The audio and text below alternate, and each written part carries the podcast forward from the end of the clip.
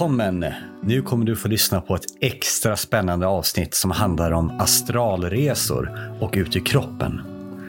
Jag och Sara har blivit lite lätt besatta av ämnet sedan vi började vår resa i vår inre värld. Och vi har både läst och lyssnat på många människors berättelser. Kalla det synkronicitet eller ödet.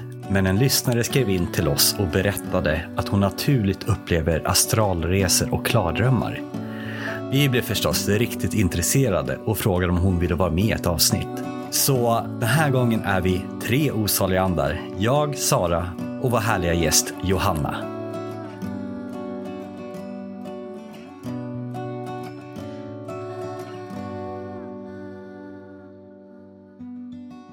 Ja, då har vi idag en eh, alldeles speciell gäst till oss. Eh, det är eh, vår första lyssnargäst som har skrivit in till oss eh, och vi är så nyfikna och spända av förväntningar på att eh, ha det här samtalet. Och med mig som vanligt så är Sara. Juhu. Och just det, det har vi inte frågat dig. Får vi nämna dig med förnamn förresten? Det går jättebra. Ja, vår gäst Johanna då välkomnar vi in i samtalet. Och eh, det här eh, avsnittet kommer att handla om någonting så spännande som eh, astralresor. Eller eh, kanske även känt som ut i kroppen, bland annat. Sen får vi se vad det här samtalet tar oss någonstans. Det kan glida in på eh, klardrömmar och andra saker som är lite närliggande. Mm.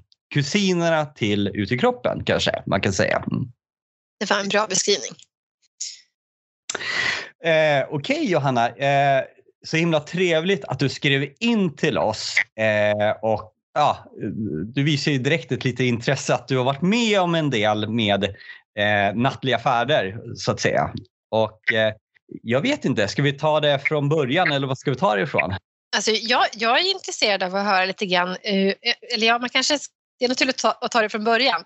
Men jag skulle nästan vilja så här veta hur det ser ut för dig idag först. Alltså vilken typ av upplevelser du har idag. Och sen så om det skiljer sig på något sätt från, eh, från när du började ha astralresor. Då. Vi kan väl benämna det, kan komma överens om att vi benämner det som astralresor. Eh, så, så, att vi pratar om samma saker. Som du vill berätta. Mm.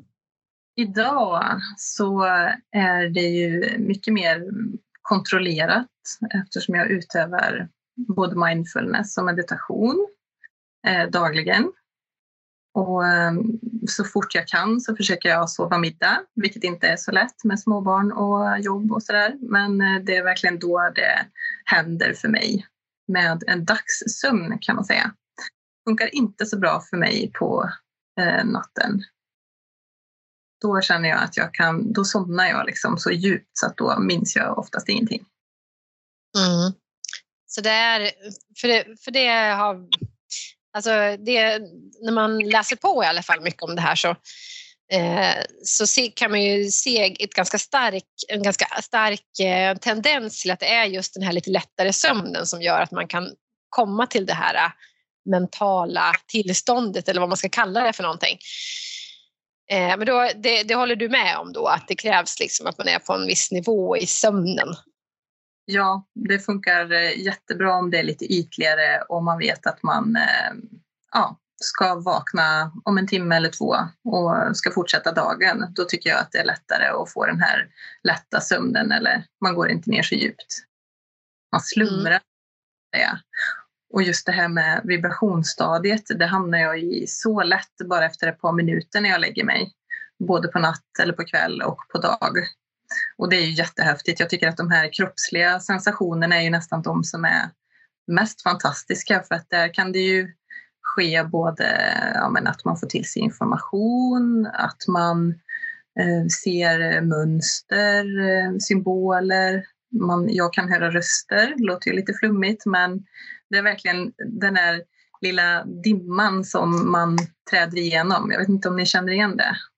Alltså, jag, jag blir så här bara, jag kan knappt sitta still för att just jag, jag har ju upplevt de här vibrationerna men kommer liksom inte vidare. Jag blir så himla tagen av just den här kroppsliga, som du säger, den kroppsliga eh, upplevelsen. Bara liksom att vakna och, och hela kroppen bara vo, vo, vo, vo, vo. Alltså det är så...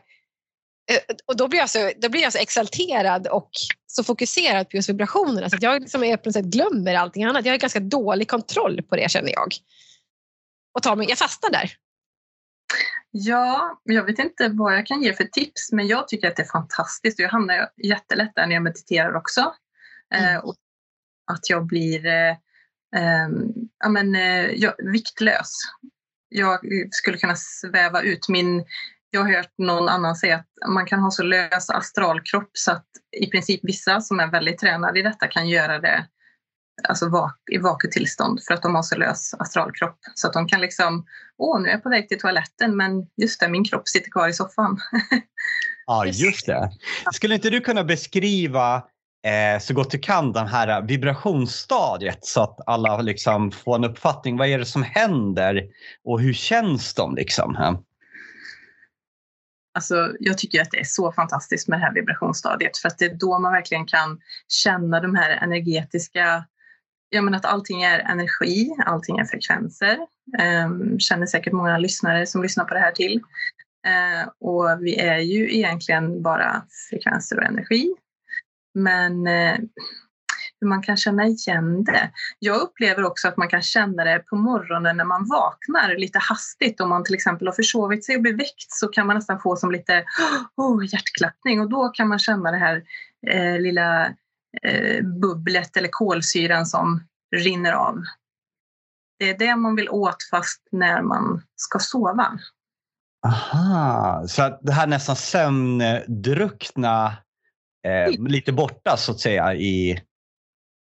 Det är lite, lite så har jag, har jag lagt märke till eh, bara senaste året att det påminner lite om det. Sen är det inte kul att bli väckt eh, för att man har försovit sig. Men eh, det är just det där det är som att det är två skikt. Som, och, ja, det är svårt att förklara. Det är jättesvårt att förklara. Men det är verkligen, hela kroppen vibrerar och surrar. Och det känner ni båda igen, i alla fall du Sara? Mm mm. Jag har inte... Jens har inte kommit dit. Nej, alltså, annat, men... Precis. Eh, jag har ju fått många sådana här eh, så kallade sömnparalyser. Där kroppen är, alltså det går inte att röra den överhuvudtaget. Och jag vet att eh, eftersom jag hade det redan som, som tonåring att jag fick lite panik och försökte röra kroppen men det var som ett fängelse. Och när jag försökte röra kroppen så kändes det som allting skakade väldigt mycket. Mm. Men jag trodde ju att jag, var, att jag var sjuk eller att det var något sånt då. Men det är också de få gånger jag fått ut i kroppen upplevelse själv så har det ju varit genom en sömnparalys. Jag känner igen det där jättemycket också. Och det är just de där skakningarna som man inte ska bli rädd för, utan det är där man ska liksom och, och som, som ni har berättat tidigare också, inte bli för exalterad utan bara vila tryggt som i en meditation. Och jag minns första gången när jag fick healing. Jag var 17 år och en kompis mamma hade precis börjat med att lära sig reiki healing. Och både hon och jag sa att det kändes ju som att någon stod och skakade britsen. För hon kände energin också. Och hela min kropp vibrerade. Att, eh, ja, lyssnarna mm. får kolla ifall de eh, känner igen någonting av det här så eh, får man liksom grotta ner sig i det och fortsätta vila tryggt och lugnt i det och inte bli rädd. Det är det som är grejen. Försöker du aktivt att eh, när du känner vibrationerna komma det här stadiet att liksom aktivt försöka förstärka dem på något sätt för att komma liksom till nästa eh, separationsfasen eller vad man ska kalla det för eller låter de bara ske? Jag låter allting ske helt naturligt och spontant eh, och det som kommer det vill komma. Eh, mitt mål eh, är inte att få en astral upplevelse varje gång. Jag kan känna att det kan bli prestationsbaserat bara det. Och visst är det spännande och när man har gjort det ett par gånger så kan man ju bli som en, som jag skrev, en astral junkie. Man kan tycka att det är så skönt och gött att vara där för att frekvensen är så sköna där så att man vill, det är bara det enda man vill göra när man ska sova. Men eh, jag kan tycka att de här vibrationerna och det här viktlösa tillståndet är fantastiskt bara i sig. För det känns som att det är så mycket läkning i bara det. Mm. Så att eh, ja, mitt mål är inte alltid att astralprojicera så att säga. Nej, jag funderar på om det är det som hindrar oss. Vill för mycket.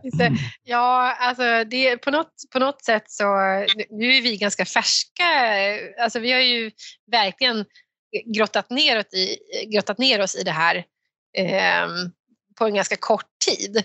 Så jag vet inte om det, om det blir lite sådär um, automatiskt att man sätter upp ett mål även om det är lite omedvetet. Eh, eller man försöker hålla bort det men någonstans vill man ju ändå astralresa. Ja, det är ändå lite så här, jag är ändå lite nyfiken. Om vi bara hoppar tillbaka lite så här. När hade du din första eh, upplevelse att du liksom nästan lämnade kroppen på något sätt?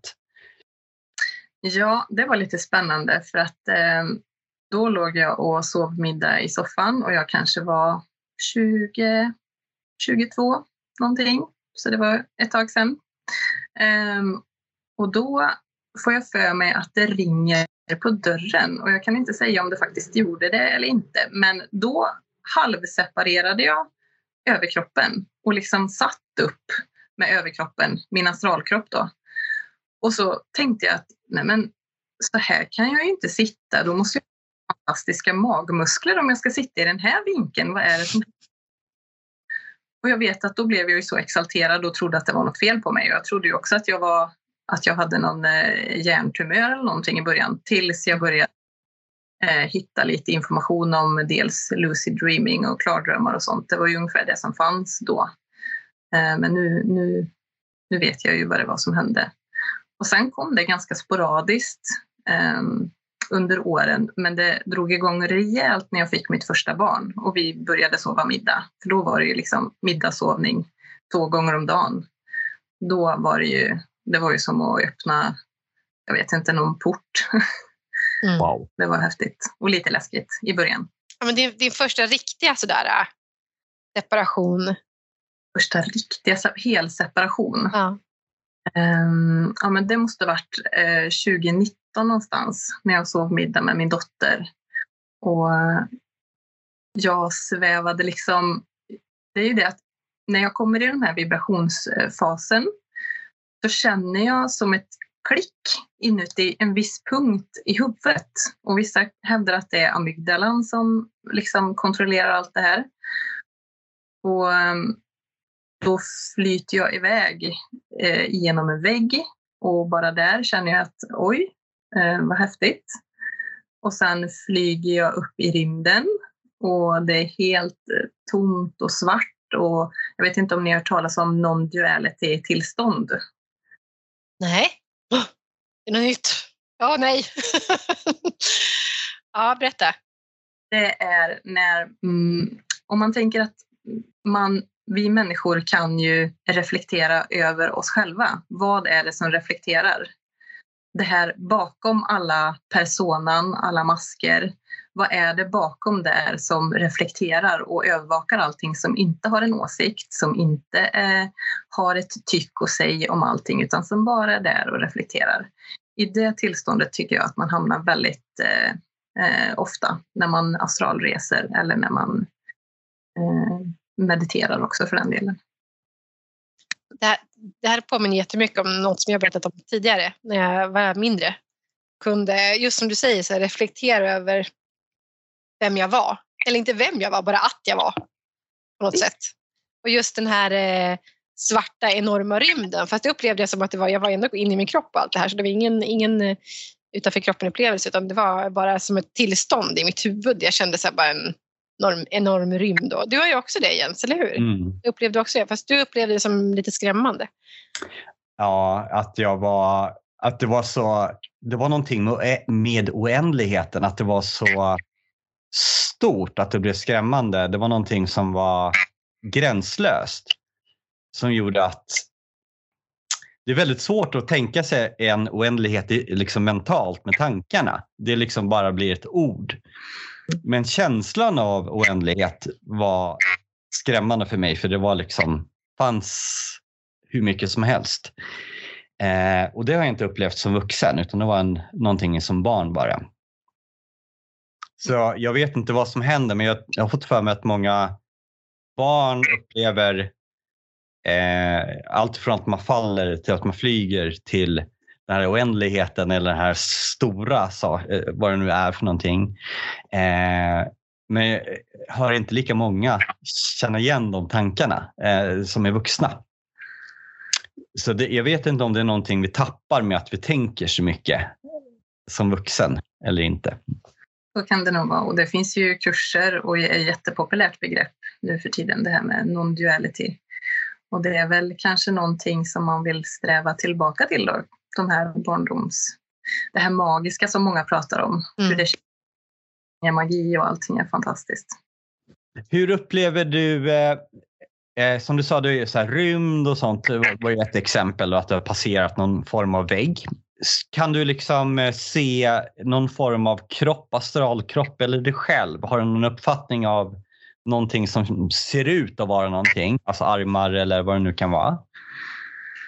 Det är där jag tycker att det blir så svårt när de här begreppen flyter ihop just med sömnparalys, eh, klardröm och astralprojektion. För att jag upplever dels att jag är allt och ingenting på samma gång. Som någon slags ljuskropp och i nästa stund kan jag befinna mig i eh, tunnelbanan i Stockholm och titta mig själv i någon sunkig spegel och se någon helt annan än den jag upplever att jag är. Eh, men jag minns inte om jag har lyckats att liksom få fram så att jag kan räkna fingrar eller se mig själv så. Men jag har sett mig i andra liv. Eh, jag har pratat med både folk och andra entiteter som inte har varit så nice alla gånger. Um, sen vad som är vad, det är svårt att säga just med att de här begreppen är så um, jag, jag, som jag sa tidigare till er innan vi satte på det, att jag, jag gillar inte riktigt när det blir så uppstyltat. Mm. Uh, jag, jag, tycker mer att det är, är som vi människor, det, är liksom, det fluktuerar över, över varandra och man kan inte stylta upp allting så. Mm. Nej. Finns det några särskilda upplevelser som du kommer ihåg som, som, som, ehm, som du kommer ihåg särskilt väl? Som har påverkat dig särskilt mycket? Ja, jag började ju anteckna 2019 när jag kände att det började att eh, dra igång rejält och hände bara och varannan dag. Och vissa saker var mer eh, basala och andra saker var liksom wow, vad är det som händer här? Men eh, jag har skrivit upp några eh, så att jag kommer ihåg. Jo, jag har drömt. Det började som en dröm, men sen blev det en klar dröm. Då visste jag att jag drömde. Och sen därifrån en sömnparalys. Och det är ju ofta så här det blir, att det går in och ut ur varandra. Men då mm. från min kropp ut i kroppen-upplevelse. Och då träffar jag en kvinna som säger att vi ska besöka vår själsfamilj. Och det var någonting som jag inte var bekant med överhuvudtaget. Eh, jag hade inte läst någonting om det, så jag svävade väl med där. och sen kommer det fram någon man som tittar på mig och säger Åh, nämen, hej Johanna, är du här nu? Och liksom är jätteförvånad. Och jag blir så där, ja, jo, ja, men då förklarar den här kvinnan i alla fall som tar med mig att det är våran pappa. Eh, så tydligen kan man ha själsfamiljer. Det var väldigt speciellt och väldigt konstigt, men det finns fler som jag har läst om som har liksom fru och fyra barn på det astrala planet. Ja. Men är det här, eh, förlåt nu avbryter jag dig kanske, men det här har, har, man ju också stött på när man har läst på om det här att det, eh, jag vet inte om det är samma sak, men att det ska finnas som en, att ett antal själar som man är sammankopplade med och som man kan leva liksom, och kan ha olika roller i olika liv. Men att det ska vara en, en familj, fast det är fler än, än en vanlig familj. Det kan liksom vara hundratals, tusentals personer som man ändå liksom alltid på något sätt återkommer till fast man är, har olika roller. Eh, men att det är en grupp människor som är ens själsfamilj, eller, eller hur Jens? Har inte vi pratat om det här? Jo, Ja. Jag bara känner mig så påverkad nu. Jag, jag, vet jag fick en rysning. Alltså, jag, alltså, nästan så jag gråter. Det är någonting som bara slår an i mig när du, när du pratar om den här själsfamiljen som det känns bara, jag vet inte vad jag ska säga, som att det är så sant. I, jag bara vet att det är så här när du säger det. Så intuitivt. Eh, det är en väldigt tröstande tanke också för mig, hela den delen. Och, jo, och jag har ju läst på mycket om det efteråt eftersom att vi människor är rationella, logiska, vi vill gärna veta och gärna avfärda dig från början och sen vill vi läsa på och grotta ner oss. Och självklart har jag läst om detta efteråt. Och då finns det ju karmiska relationer och det finns eh, eh, Twin Flames och allt vad det heter och det finns ju en mening med allt känner jag att den här astrala drömmen kom, eller astrala projektionen kom när den kom. Eh, för det kan man ju säga att det ser man som en röd tråd vad som händer sen och vad man läser om och det blir synkroniciteter, man stöter på den och man läser den boken och liksom, det känns som att det är som ett det här gigantiska nätet som urinvånarna pratar om, att det liksom väver samman allting. Det är ju så för mig. Mm. Har det här påverkat dig att veta i princip att du är mer än en kropp? Alltså, jag tänker mig att många som mediterar, mindfulness och så vidare eh, har den tanken att man är mer en kropp, än själ. Eh, och det har ju funnits i religioner och så vidare. Men eh, det här är ju ens ultimata egna bevis att man eh, kan finnas utanför kroppen. Och även om man då besö besöker andra plan eller träffar som den här familjen Eh, har det på något sätt tagit bort någon rädsla för döden eller alltså påverkat dig på något sätt med den här vetskapen som är bara din? Liksom? Eh, men jag har nog aldrig varit så rädd för död och eh, så. Det är väl mer när man får barn Eh, så är man rädd för att man inte ska få se dem eller att de inte ska få växa upp med mig. Det är väl mer där eh, sorgen i så fall ligger. Men annars har jag känt mig ganska kolugn inför livet i stort. Sen har jag varit med om väldigt eh, läskiga och obehagliga saker också. Eh, och om det, jag vill inte kalla det för demoner, för det tror jag inte att det är. Men eh, det finns ju mer, alltså, mer fina saker om man säger och mer onajs saker som man kan träffa på. Så man får stålsätta sig lite.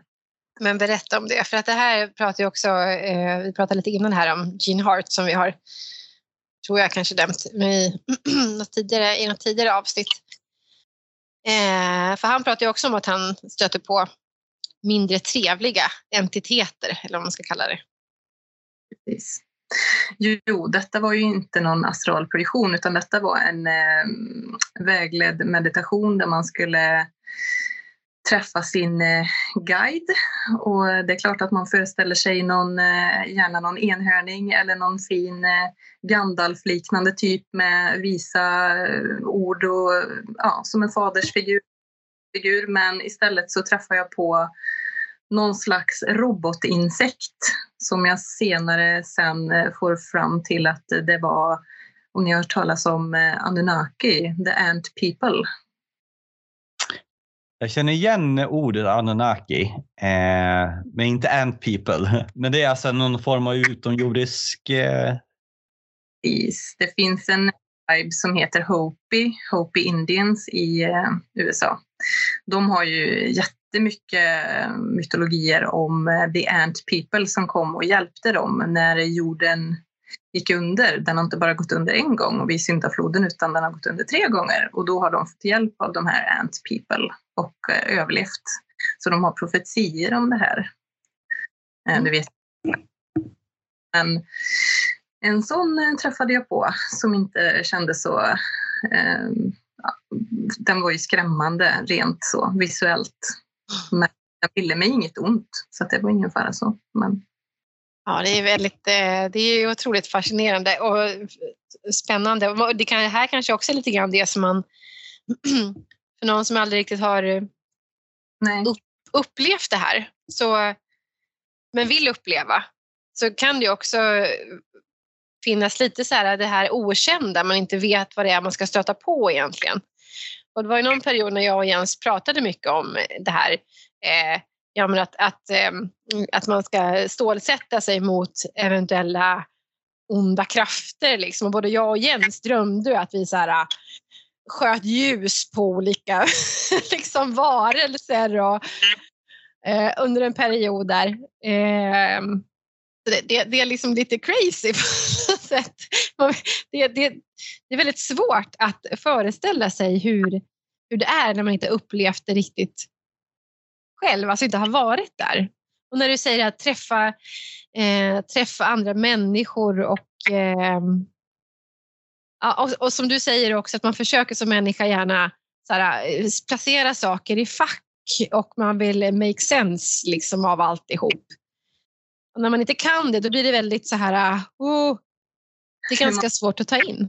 Ja, det är svårt att sortera upp känslorna efter en sån här grej och många, tänker jag, har ju mardrömmar och eh, tycker att det är, det är någonting man kanske släpper men är man då lite mer inne på just drömmar, tolka sina drömmar och just det här med astrala, lucida, då kanske det får en starkare innebörd. Men jag vill ju tro någonstans att man möter på det man behöver möta på för att det är någon, någon slags kraft inom en som vill eh, lära en någonting. Jag tror inte att det finns kanske onda energier av det slaget man tänker som man ser i filmer, att det finns någonting ont som kan påverka en, utan det är mer som en energi som vill testa om man liksom, ah, pallar du trycket? Vågar du lite mer? Ja, är du redo för det här? Mm. Jag vakna upp. Så kollar universum ifall man pallar trycket så att säga. Det är intressant att säga det, för Jens, det var ju typ det, din analys av det hela, så att du kände dig testad. Mm. Ja, eh, för vad kan det vara, 15 år sedan någonstans så uh, jag gick ett antal, det, jag tycker inte om ordet kurs men det var ju det det var men det låter som man är, går någon ekonomi det var ju det var ju liksom ett sätt att leva med människor. Eh, det hände så himla mycket men beskrivningen av demoner, nu sätter jag inom liksom situationstecken här, hartassar, det var egentligen inte att de var ondska utan eh, de såg rakt igenom allting eh, och kunde trycka på sanningar man inte klarade av själv. Att det var det som var, eh, om man inte tål det så är det liksom ondskan. Mm. Men egentligen så var det ett sätt att lära sig för att de här entiteterna liksom strunta i alla de här bullshitten som du la fram, alla skal du hade det framför och peka på, även om det var ett sår där, men de såg sanningen. Mm. Eh, tänker man på det viset så är det inte ondska på samma sätt. Men det är väldigt jobbigt att möta det här. Speciellt om du inte arbetat med dig själv någonting innan så kan det väl kanske omöjligt att ta emot vad det nu är för att Oh. alltså jag funderar, Johanna, har du, du säger att du liksom tar, du låter det komma det som behöver komma på något sätt. Men har du någonsin så haft en, en intention med dina astralresor? Att du vill ta reda på någonting eller uppleva någonting specifikt? Ja, det var um, i april faktiskt, så det är ju två månader snart. Um, då provade jag att lägga mig vid middagsvila med intentionen att nu nu vill jag antingen få till mig någon information som jag behöver få till mig eh, eller så vill jag astralresa. Och då blev det en astralresa. Och då, jag vet inte vad det begreppet kallas, men det är liksom, jag träffade min pappa i alla fall och han är i livet. Han lever och mår bra. Eh, men han var väldigt gammal, jättegammal och sjuk. Men sen samtidigt så såg jag honom som han såg ut när han var, väldigt ung. Eh, så att hela liksom, det finns ju inga tidsbegrepp i astralvärlden har jag läst någonstans. Så att det var som att det var flerdimensionellt också med tid. Så det var väldigt eh, spännande. Och eh, jag minns att jag frågade honom vilket datum han hade där han var. Och han sa specifika datum och jag förklarade vilket datum jag kom ifrån och att jag kunde resa i tid och rum. och eh, det kändes som att vi hade någon slags försoning där. Eh, det var ett spännande möte. Det är ju det här som gör att det blir så svårt att sätta begrepp på. Dels verkar det vara som man har en egen individuell uppfattning av hur det är. Och vissa sätter, som du sa Sara, försöker sätta begrepp på allting för att förstå, för att det kanske blir lättare för en själv. Har du upplevt att du kan liksom vara på... Vissa säger när de kommer direkt utanför kroppen att man kan uppleva det som väldigt här och nu. Allt ser nästan identiskt ut. Men att man sen kan ta sig till andra plan eller frekvenser eller dimensioner, vad man nu ska kalla det för. Eh, har du liksom märkt den här eh, skalan eller vad man ska säga? Ja, det är, just när jag börjar lyssna på Gene Hart som ni lyssnar på så kan jag inte riktigt eh, känna att jag resonerar med hans förklaringar till hur han definierar det. Sen finns det säkert någon mening med det, eh, men det jag känner när jag precis separerar från min kropp det är att allting är identiskt. Mitt rum som jag är i ser precis ut som rummet jag är i. Men sen upplever jag att så fort jag kommer ut, för det är oftast utomhus jag befinner mig, så blir ju allting förstärkt. Eh, och det säger väl många också att det blir den här hyperrealismen. Mm. Men sen om det övergår då till någonting som jag kan styra själv. Jag har aldrig provat att plocka ner solen till exempel som han pratade om där. Men jag upplever att jag kan, eh, jag kan ju flyga och det vet jag att du Sara kan med. Och då vet inte jag om det kallas att man klardrömmer.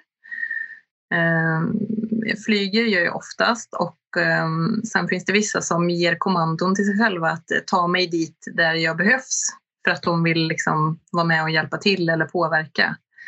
Det har jag aldrig provat utan jag hamnar där jag hamnar så att säga.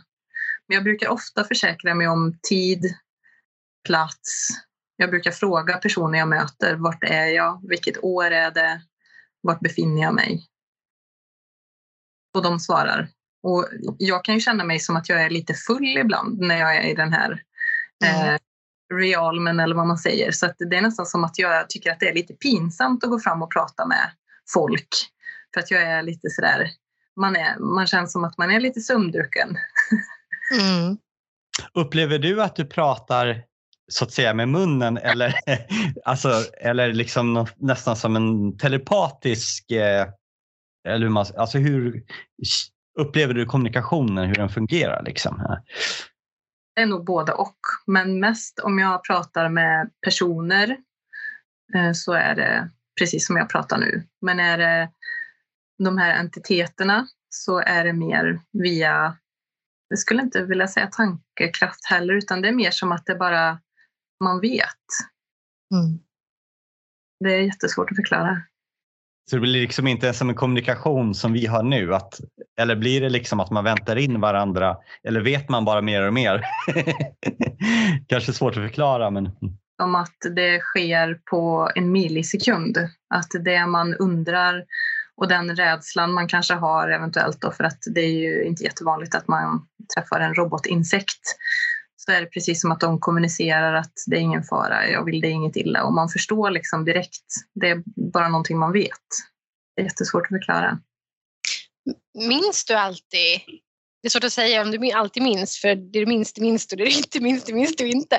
Men, men eh, hur, hur, är liksom dina eh, minnen från när du sen vaknar på morgonen i din fysiska kropp? Eh, eller efter, efter middagsvilan. Eh, är det som att det har varit en dröm eller är det som någonting som precis har hänt? Eller liksom, hur är minnesbilden för dig där? Um, om jag nu får till en sån här bra middagsvila som helst ska vara eh, två timmar. Det är inte alltid det funkar så det här sker ju inte dagligen, det kan jag inte säga utan det är mer helger så. Men då minns jag, för då har jag haft så pass lätt, lätt att jag vaknar oftast direkt ur det. Så att då bara skriver jag ner det direkt eh, så att jag inte tappar bort någonting. Men har det skett på natten att jag har haft någon eh, kanske klardröm eller så, då är det svårare att minnas om det har gått ett par timmar tills man vaknar. Men då, som ni har sagt, det är jättebra tips. Får man tag i en liten tråd så kommer det mesta av sig själv sen.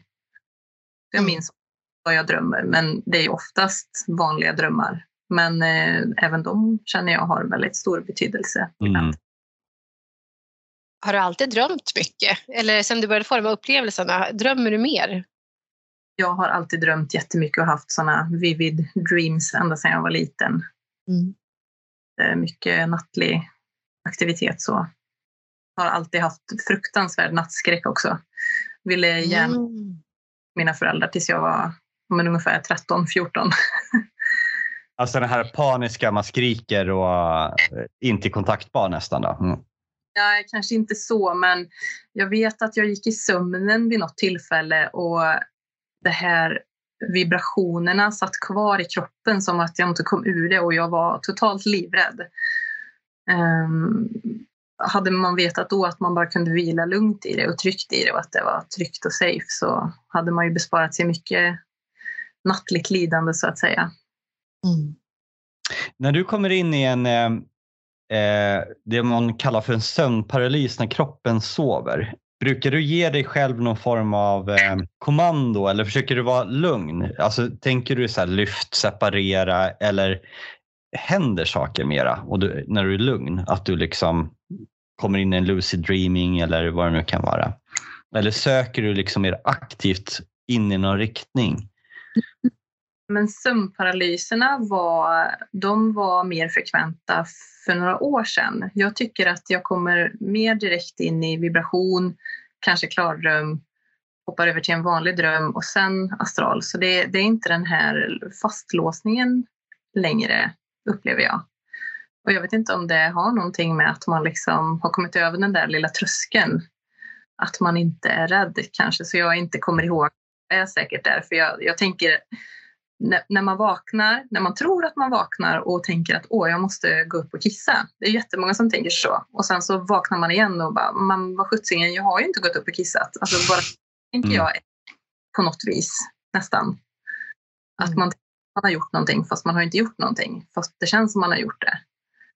Det är ju sömnparalys, klardröm nästan, som många har det utan att tänka på det. Eller hur? Precis, precis. Jag är så himla nyfiken nu. Eh, det är så mycket som, alltså eftersom vi varit så involverade i det här de senaste månaderna. Eh, och vi har ju lyssnat på så många olika människor som har pratat eh, men inte alltid kunnat prata med. Eh, vi hade ju bland annat en eh, intervju med Magnus Pamp eh, som hade avsnitt om drömmar. Men han hade ju en ut ur kroppen där han eh, som skolpojke spelade basket. Och eh, helt plötsligt befann han sig ovanför basketplanen och såg sig själv fortsätta spela basket med de andra. Och eh, jag har ju haft min moster som har pratat om att hon åkte ur kroppen när hon stod och pratade med någon, hade den här diskussionen och såg sig själv fortsätta prata. Och det här tycker jag är så fascinerande. Det är som att man split splittrar medvetandet i två. Eller så är man liksom någonting händer i tiden. Så egentligen när man är utanför kroppen så går det liksom, även om man upplever det som minuter eller någonting så kanske det går på millisekund. Men sen det är det här som är det här två som är så svårt att förklara tror jag. Att hur sker det här egentligen? Vad är medvetet? Har man två liksom? ja, men om man tänker att Eh, Eh, kroppen består ju faktiskt av ren energi och det är utan det kan man se att hjärtat utstrålar en viss eh, elektromagnetisk frekvens och den går en och en halv meter utanför kroppen ungefär. Så jag tänker att man, man är ju där och nosar eller vad man säger hela tiden fast man inte tänker att man är utanför sig. Men man är ju det rent tekniskt faktiskt.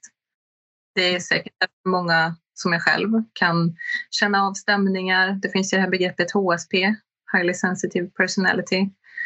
Eh, man tar på sig mycket som inte är ens eget. Eh, är jag ledsen nu? Varför är jag det? det är det ens mitt? Mm.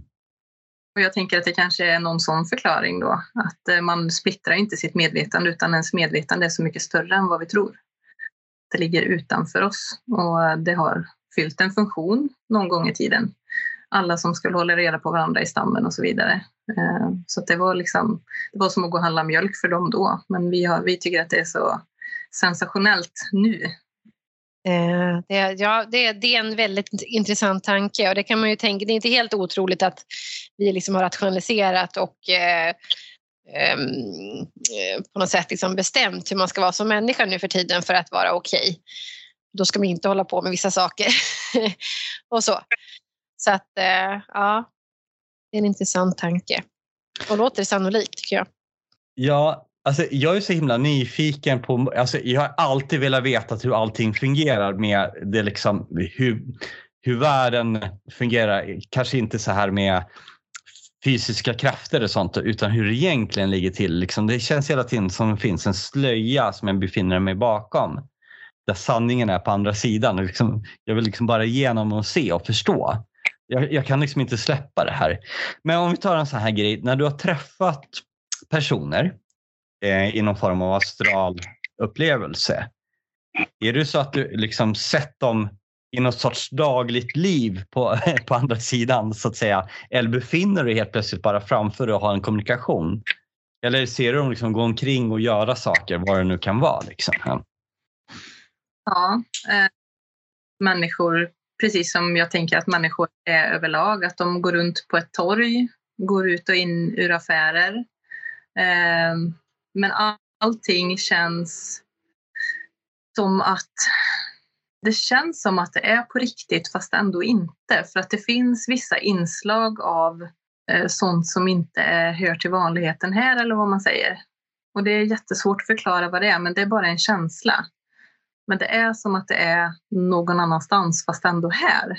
Som att det kanske är både här fast det ligger ett lager till ovanpå. Om ni förstår. Mm. Mm. Men tänker du att de, att de också är där i sin, astral, är de där i sin astralkropp eller är det en annan dimension bara som du har rest till? Eller? Det är svårt att säga men ja, någon kanske skulle förklara det som att det var avlidna på andra sidan kanske som fortfarande går omkring och är jordbundna eller vad man nu kallar det. Um, ja, men jag tänker att om man pratar om en annan dimension så behöver inte den nödvändigtvis vara ute någon annanstans i universum. Eh, ens här och nu. Eh, det finns som vi inte ser som vi vet finns, men som vi inte ser. Mm, precis, vi har, ju, vi har ju vår bild av hur allting är. Liksom. Att om det är inte här så måste det finnas på en annan fysisk plats på något sätt. Men så behöver det ju inte vara. Det finns säkert lika mycket vi inte förstår. Alltså eh, kröka tid och rum och man försöker förstå med sin fysiska hjärna hur någonting är. Så att egentligen ser man inte hur det egentligen är för att man har svårt att ta in det. Så därför skapas en bild av hur det borde vara. Det här låter ju jätteflummigt hör jag själv när jag berättar det här men eh, de som har haft nära döden upplevelser har ibland beskrivit att de har kommit till någonting efter att passera någon form av tunnel och liknande och träffat så har de eh, gjort en resa som är i någonting som de känner igen. En buss, ett tåg eller liknande. Alltså en resa från ett ställe till ett annat. Och Det här skulle då kunna, kunna vara en psykologisk funktion. Egentligen befinner de sig inte i en buss eller ett tåg i astralvärlden. Men det är det lättaste sättet för sinnet att förstå innan man har vant sig i, i en igenkännbar miljö på något sätt. Och det är det jag funderar på att, eh, som du sa Johanna, att det känns som det är på ett sätt men också på ett annat sätt samtidigt. Att man kanske tolkar med sina vanliga liksom, normala minnen hur någonting är. Fast egentligen så finns det en högre sanning till. Liksom. Ja, men så kan det vara. Och det är precis som du säger att vi har ju eh, sedan tidernas vi har haft symboler och vi har varit begränsade med vårt medvetande. Eh, men sen har det alltid funnits de här schamanerna som har eh, åtagit sig att liksom ta de här plantmedicinerna och göra de här Eh, högst suspekta eh, resorna till eh, andra dimensioner och så vidare. Men då var det bara den personen som gjorde det för det var så pass farligt att liksom beblanda sig och skikta sig med alla de här lagren. Så det kanske finns en funktion att man inte ska vara där för mycket och, ordna och greja med förrän tiden är inne på något vis, känns det som också. Medan det blir ju allt vanligare och vanligare så att jag ser ju inte att eh, jag ser ju att det skulle kunna, att det är för alla egentligen. Men att eh, det finns någon, sinnet begränsar oss av en anledning kanske. Eh, jag funderar på um, om du har någon uppfattning om just det här att det blir mer accepterat kanske i alla fall eh, här i vår eh, västerländska värld så har det väl varit ganska förtryckt de här delarna av någonting som är uråldrigt egentligen. Liksom att koppla, eh, ha en koppling till sin själ och tidigare liv och så vidare. Men att det kommer mer och mer, det blir mer och mer accepterat och folk blir mer och mer intresserade, mer och mer intresserade av de här ämnena. Om det finns någon mer det är en svår fråga kan jag tänka mig, men om, om du ser att det finns någon mer djupliggande mening med att det är fler som så att säga vaknar, vaknar upp och eh, blir mer medveten om sin själ eller sitt medvetande och vad, vad, vilka möjligheter som finns. Absolut. Jag tror att allting sker av en anledning faktiskt. Och det, tiden är väl på något sätt rätt nu kanske. Eh, och kanske alltid har varit, bara att vi har inte varit tillräckligt eh, säger man, mogna eller så. Ja, nej, för man kan ju tänka sig att det är många som undrar så här, men, aha, men varför upplever inte alla det här om det är så bra, typ? så nyttigt för en? Varför, varför kan inte alla få vara med om det här? Ja, alltså det får inte bli någon hier hierarki. Det är inte jag menar att eh, bara vissa kommer kunna och vissa andra inte. Men mm. kanske när det fanns en schaman eller en eh, medicinkvinna, eller, eh, de visste väl kanske ändå att det var mycket energi och mycket i rörelse och det kanske blev för rörigt om alla skulle hålla på med det. Jag vet inte. Mm. Funktion har det ändå fyllt av att det har varit en person som har åkt liksom utanför byn som har skött allt det där. Och de andra har skött det som de är bra på. Men eh, det kanske är så att vi alla är schamaner på något vis. Jo, men jag tror att alla har möjlighet och att alla kommer kunna vakna mer och mer. Ja tänker alla de som eh, lyssnar nu och känner att det här är eh, en väldigt spännande värld att upptäcka i sig själv eller ja, att få reda på något yttre att resa.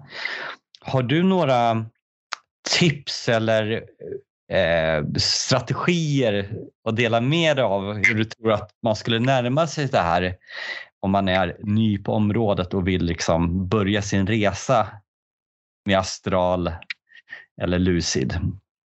Ja, alltså alla tips som ni har tagit upp eh, i era tidigare avsnitt om drömmar, mm, delvis med Magnus Panter, de är ju jättebra. Att man börjar fokusera eh, och ger det mer betydelse och uppmärksamhet.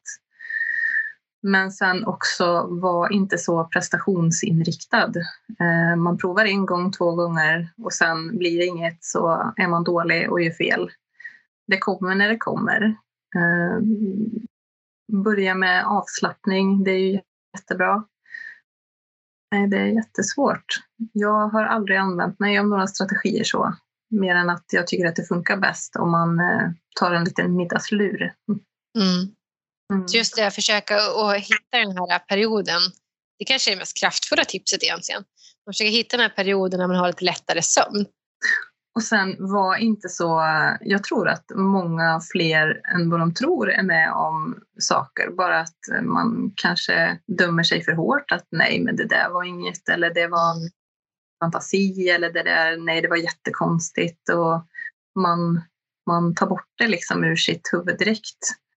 Försök att ha ett väldigt öppet sinne och skriv ner bara det som kommer till dig. Det kan vara rena galimatiasen men till slut så kommer det finnas någonting där som resonerar om det bara så är ett ord.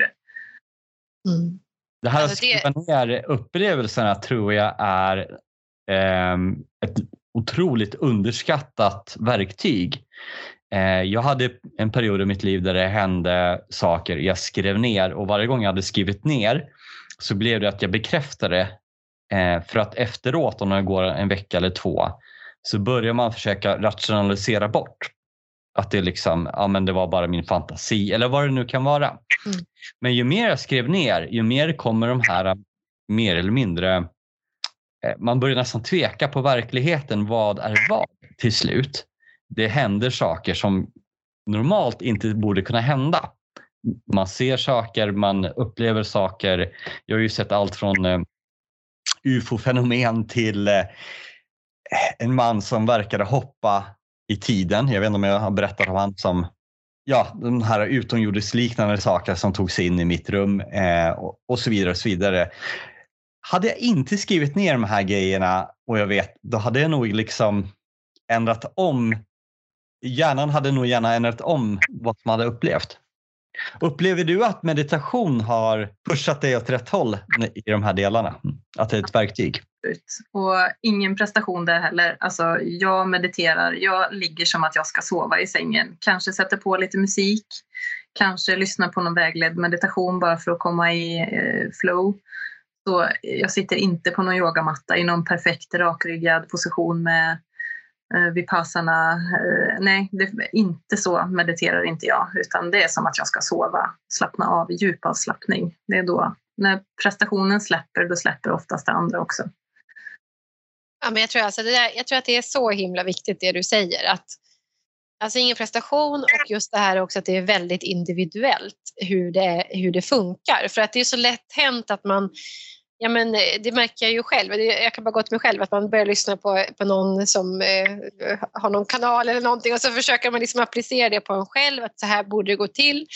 Ja, nej, men det händer inte och då börjar man ifrågasätta varför kommer jag inte fram och sen så lyssnar man på någon annan. Jaha, okej, ja, men då så, så hakar man fast i någonting där och till slut liksom, när man har varit väldigt mycket i den här världen så att säga eller ägnat mycket tankekraft åt det här så så, så blir det mer och mer att då plockar man liksom lite grann här och där och det blir ens egen upplevelse och då törs man liksom på något sätt börja lyssna på sig själv. Så att man kan ju hoppa över det där, allt det där att man ska lyssna på massa olika grejer och bara direkt så här eh, det finns liksom ingen, inget färdigt recept för vad som funkar för just dig utan det verkar ju verkligen vara så att det är en väldigt individuell eh, progress och upplevelse.